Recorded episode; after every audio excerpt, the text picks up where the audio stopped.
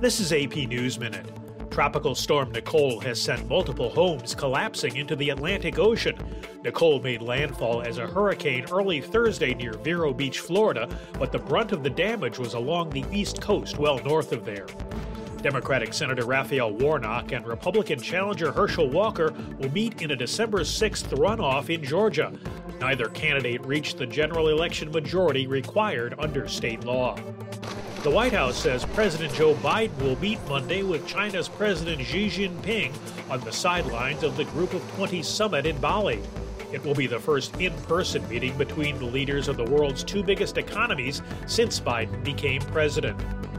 Officials say the U.S. will send $400 million more in military aid to Ukraine, including, for the first time, highly mobile Avenger air defense systems.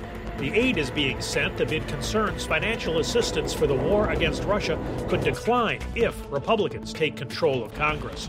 Chris Havlick, Associated Press, with AP News Minute.